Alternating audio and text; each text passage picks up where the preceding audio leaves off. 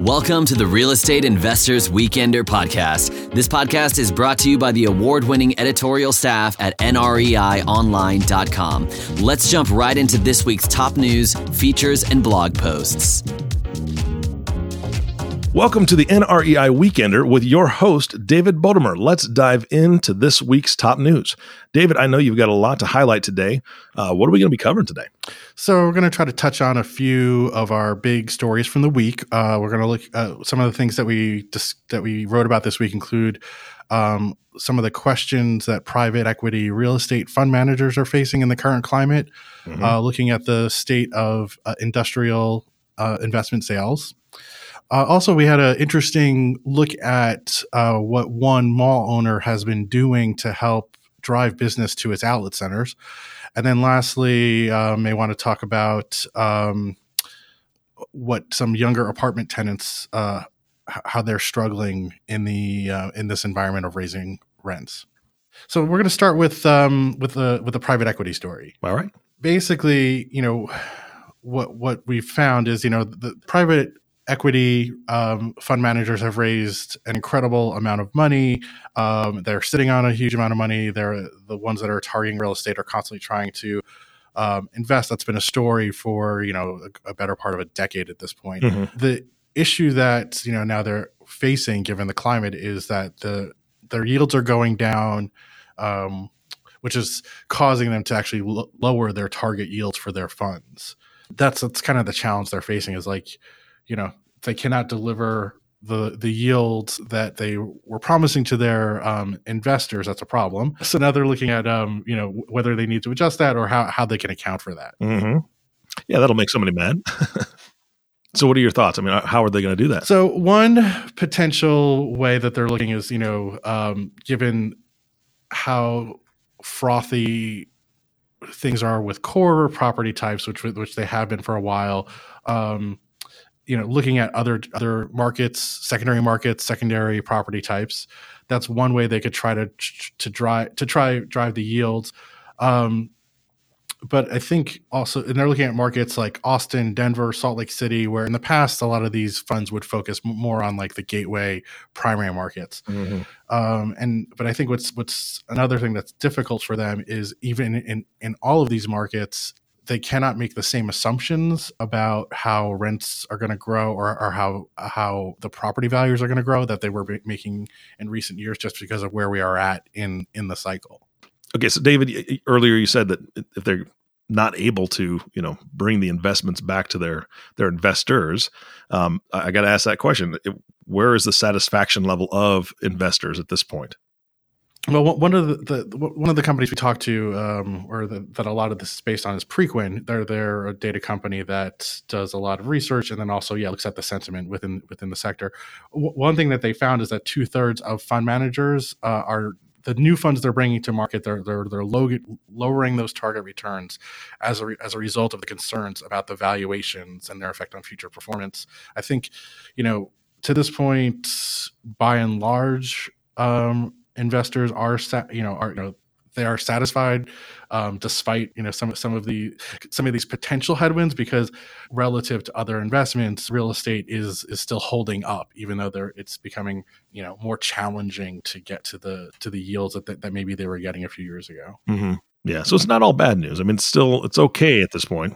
We're just at a very mature part of this cycle and during the expansion phase of the cycle, it may have been easier to, in a lot, you know, in a lot of areas, a lot of different kinds of investors and a lot of different kinds of properties to um, deliver yield in a lot of ways. There was just a lot of room for growth. But now, you know, we've been going for such a long time. The opportunities to find growth are are shrinking, um, but we're not, you know, also not in a, in a situation where the cycle is in a downturn yet. So there's, you know, I think it's this is like where I think this is kind of the, the part the time of the cycle where the most skilled fund managers, the most skilled investors are are the ones that will deliver the best returns. Mm-hmm. Yeah, absolutely. That sounds about right. All right, what's our next story? What do we cover next? So then another um, thing we looked at this week is just the state of the industrial real estate. You know, that's been um, in the past you know, I think as, as, most of our most of the listeners would know, is that industrial has been very hot. It's been um, more or less trading back and forth with multifamily and as the hottest subsector within commercial real estate. But we did what we, you know, some of the most recent data is showing though that industrial sales transactions have fallen off from a year ago. Um, just because there are, it's just a, one of the a basic su- supply demand imbalance. There are everybody wants to buy, as as one of the people we talked to put it, everybody wants to buy, but nobody wants to sell. Um, so it dovetails with what we were just talking about in the in the previous story, which is that you know, given given the state of the cycle and given maybe concerns about you know how much more room is there for value uh, for asset values to go up, how much more room is there for uh, rents to go up, income to go up. Um, I think you know investors are just becoming more selective about what they're going to buy, and then also if you are sitting on you know a pretty strong asset, you know it's not a time where you're necessarily looking looking to sell that. Yeah, if it's doing well, why would I sell? right? I mean, that's yeah. the bottom line. Right. I mean, I think you know if if you had purchased the asset um, a few years ago and and you'd had it, experienced a good run up in rents, if you you know seen the value go up, you may it may be a time where you wanted to cash in on that equity, uh, you know, re- realize the the the the, the inherent asset um, valuation increase that that may have gone on, but only if you think you could pour you know spin that into another similar opportunity and i think that's that that that may be the the the, the one of the, you know one of the challenges is that at, at, one point in the cycle you could buy an asset it would be performing well you could continue to try to ride it out or you could try to like flip it and maybe find another opportunity where you can you know ride things up again. But now um, there are fewer of those opportunities and so maybe it is better just to hold the asset the performing asset that you do have. Yeah, is, is the market seeing a, a real difference between uh, foreign versus domestic uh, uh, investors? I mean, the it's industrial has become um, highly sought after by both. Uh, I mean, it, it's you know it's obviously always uh, popular for domestic buyers, but international investors um, are very interested in uh, the U.S. industrial market, according to um, a survey by the Association of Foreign Investors in Real Estate, they found that 71% of foreign investors are actually looking for opportunities in, in U.S. industrial markets. And there's always been some interest in industrial. I think just I, I think that it's it's just gone up just given what we know about how industrial sits relative to some of the other uh, commercial property types. Yeah, I mean that's that's a pretty large percentage uh, to be talking about, and that's uh, that was a little bit surprising to me, in fact. So, uh, do you think that that plays into domestic investors' minds when when they read a study like that and they say, "Oh, geez, if if if there's that much push for it from from a foreign investor, maybe I need to be looking more at the industrial market.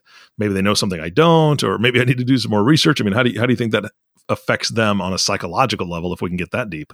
I think it affects. I mean, I think it affects them in just like it's another competitor to deal with. yeah, true. Yeah, yeah. if they're looking at because um, you know it's it's it, it has been a popular asset for uh, for U.S. investors, um, and you know for for the skilled operators. But now they have to worry about just another class of buyers who are targeting the same assets that they are. Yeah, absolutely. All right, what's our next story? What's our next highlight? So this um, this next piece we did was um, I found very interesting twists on what's happening in the retail world, which is that you know si- Simon Property Group, who is you know the largest mall owner in the country, most people know that. That uh, you know they they also have quite a large portfolio of outlet centers and, and some other types of properties. But what they've done now is to help drive the business in their outlet centers. They're launching a new uh, online portal meant to both you know help drive up sales and traffic at online and in its stores among its you know traditional outlet center tenants.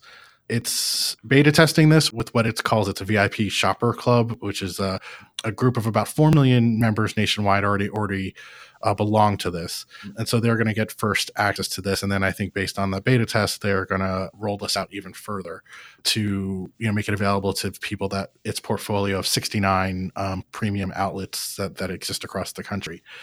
So there are um, a number of brands that are that are going to be participating in this. Um, that includes you know names like Aeropostale, Saks Fifth Avenue, Cole Haan, Nautica, Reebok, Wilson's Leather, and many, and, and, a, and a bunch of others. So what's going to happen with this is that the brands and the retailers um, will manage their own product pages and offerings through this portal and then c- consumers will be able to kind of go to the site shop basically do like a virtual shop of like you know the kind of tenants that are normally in a, in a premium outlet center and buy them directly through this one site. So that they'll be able to kind of shop all these different stores do a virtual sh- virtual trip to an outlet center. And then um, the plan is for simon to take a, cu- a cut of the commission of any sales that happen to take place through this portal Got it. So, just looking at this in general, I know Amazon has everything. I mean, pretty Yeah. much has everything. Do you think this is going to rival Amazon in any way, shape, or form? Do you think is there some sort of uh, rules that they have that these uh, the the outlet centers are only going to be offering these type of prices to you know, on this specific site instead of it being where anybody can get anything off of Amazon? I think it's an interesting question, and it also speaks to the the, the timing of of um, Simon doing this. Um, I think what, what they launched it because they do see a void for an online marketplace dedicated to this kind of you know to this kind of product. Hmm. So I guess you know in their their estimation. Um, while you can get so much at Amazon, maybe the kind of you know the, the markdown late season, you know the, the kind of stuff that maybe a little bit harder to track down online because it's not being marketed as aggressively. Maybe you know maybe it'll, it'll just provide an easier place for shoppers to find that.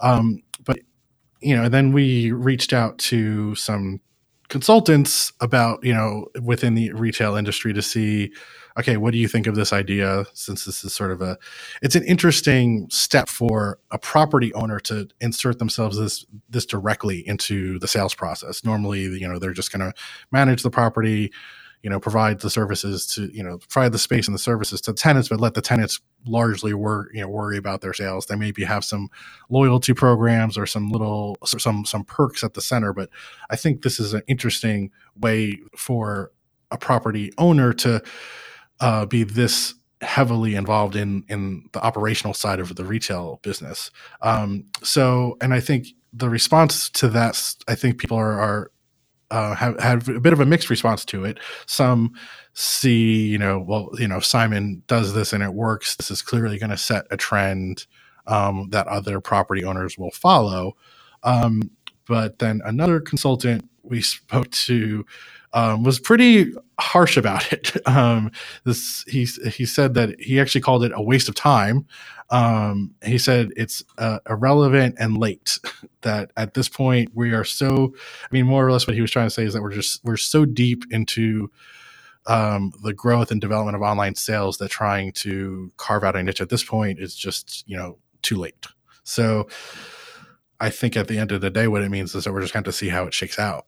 Yeah, I I, I agree. I, I think that I do a lot of shopping on Amazon, but the the local uh, outlet center that we have near near our house, uh, I I love it because the kitchen gadget store. I like to go in there and play with the things. Right. Right. I want to I want to I want to look at these new gadgets that we don't have, and, and my wife is a tremendous cook, so it's great to be able to get some of those things. But we're not going to buy a lot of those things online because half the time I don't know what they do. So I need to figure that out before you know before we buy it. Or or Bose is another store that is mm-hmm. in our local outlet mall. I want to go listen to those things. I want to listen to the different types of headphones. And if I'm going to shop online for Bose and I'm I'm satisfied with all the research I've done, I'm usually going to choose an Amazon. So it'll be interesting to see if they have some sort of something in place that would keep these prices even lower than what's offered on other sites. Otherwise, I would almost agree with that second consultant that says it's you're a bit late to the party. Yeah, yeah, I think it's um, yeah, it's definitely going to be. I I'm, I'm not sure exactly how, how how I feel about how it's going to play out either. Um, I, I think what I could see happening though is like if you do have, I think it, it may depend on how uh, from like a consumer perspective, if you have a like you know you just named off the top of your head, you know the couple of the stores at your local premium, you know, at- your local outlet center that you know and you like. Mhm. Um, if that kind of familiarity, you know, will play in at all, it's like, well, like rather than just going into the, you know, rant, you know, if I'm on a similar um, mindset of like, you know, I want to go to the, you know, I want to go there and browse the stuff, but if I, I, I could go to their website and look at the same stuff and maybe facilitate the transaction that way. I don't, like, maybe that's that's part of the, the way they think they can leverage this is just like having they know that they have a market they know they have people that come to the center regularly so this is just a way of kind of extending extending that that um, relationship with them um, but yeah, it's going to be tough because you know, as you Mhm. pointed out, on pricing, it's pretty tough to beat. On a pure pricing level, it's pretty tough to beat what the um, the pure play online retailers can do. But I think it also, you know, speaks to the. I mean, the, the last aspect of this that's sort of interesting, you know, or the last factor is that you know we know that Amazon themselves is now actually creating more of a space in the in the bricks and mortar world. So it's kind of going the other way too. So where like you know part of the way that they see of growing their business is by opening, you know, experimenting with various um, uh, brick and mortar concepts. So you know maybe this is like this continued evolution. You know, so, so maybe so uh, maybe it can work both ways. Yeah, absolutely. All right. I know we got a couple more stories to get to, hopefully. Uh, what is the next one we're covering? the next piece was um, in, in a piece that we were looking at based on some research in the multifamily sector, um, which was an attempt to see how younger renters are um, how they're coping with rents and housing um, in the current market. You know, just given that in a lot of markets, rent has gotten extremely expensive. Um, so Mhm. this was um, look specifically. You know, we're, and when we're talking about younger rent, renters, we're talking about people that are like age thirty five or younger. Um, people, you know, sort of just out of college up until their mid thirties, and you know, various studies have found that this is it's kind of a tough market for uh, both. You know, it's a um, according to like one metric, um, even with incomes rising recently, adults under the age of 35 are not forming households at rates as high as previous generations. So uh, instead, we're still seeing uh, a lot of young people that either are living at home or are in roommate situations uh, and renting as roommates. Um, according to uh, data provider RealPage, who we spoke to, uh, almost a third of all renter households are made up of people in their 20s to th- 30s who live alone. Um, but then the next largest group of renters is comprised of young people who have to double up with roommates. So, Mm, um, you know, like that, that it's, you know, it's, it's kind of this and interesting, you know, dichotomy, um, where I think, you know, in previous generations, that level of people living with roommates to that age range would, was, was, was much lower. So, for example, um, there are some markets in the West Coast, like San Jose, San Diego, San Francisco, Portland, LA, um, where these roommate um, situations account for like up to forty percent of the of the of the apartments in the market. So that's just. I don't know. I don't think it was like I, I know that for me personally, when I I moved to New York in my early twenties, um, I had roommates, but like that was for like a year. yeah. Yeah. It wasn't a long term thing.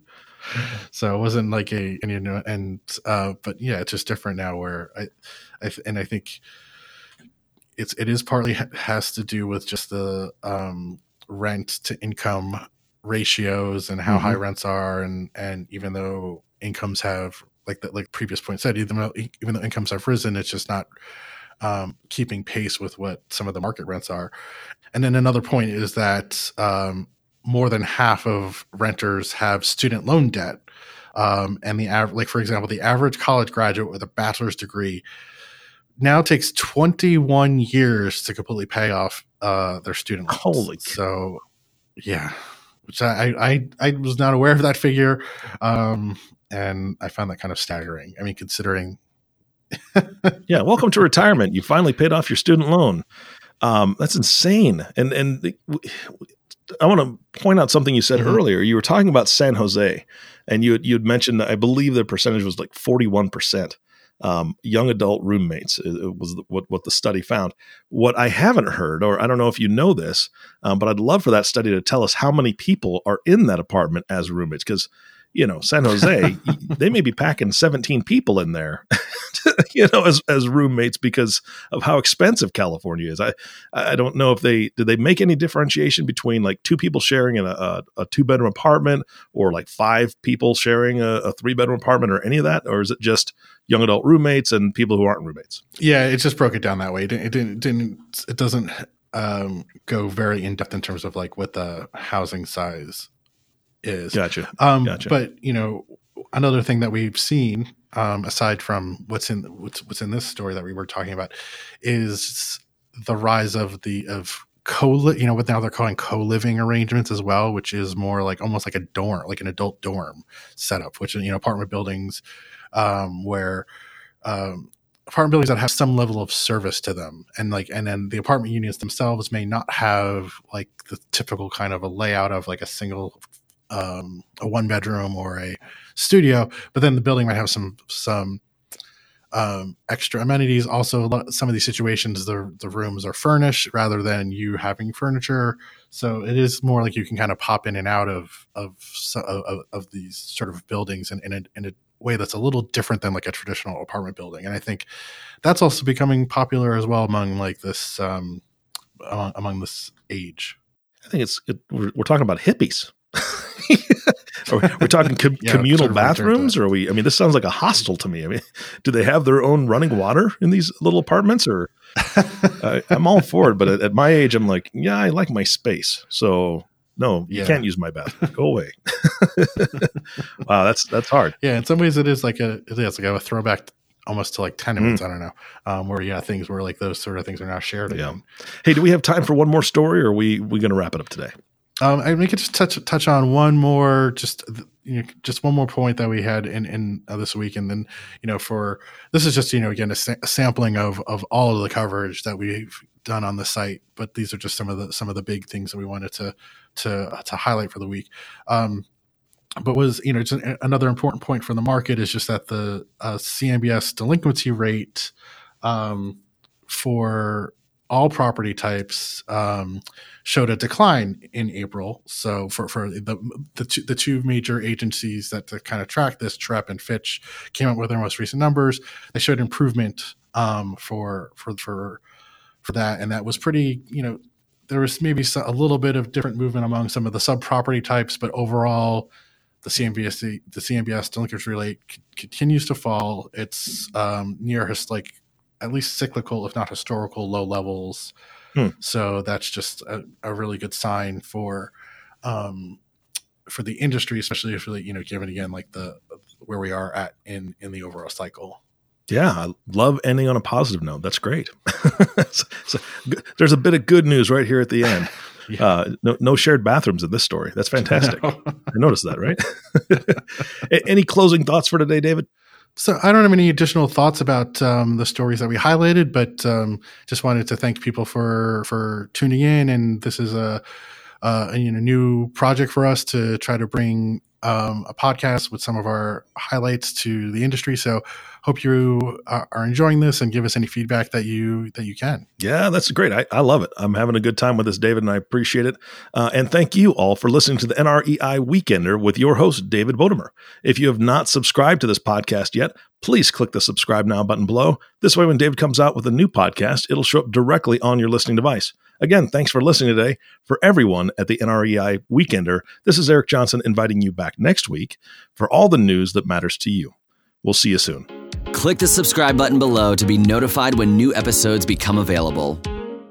The information covered and posted represents the views and opinions of the guest and does not necessarily represent the views or opinions of NERI Informa. The content has been made available for informational and educational purposes only.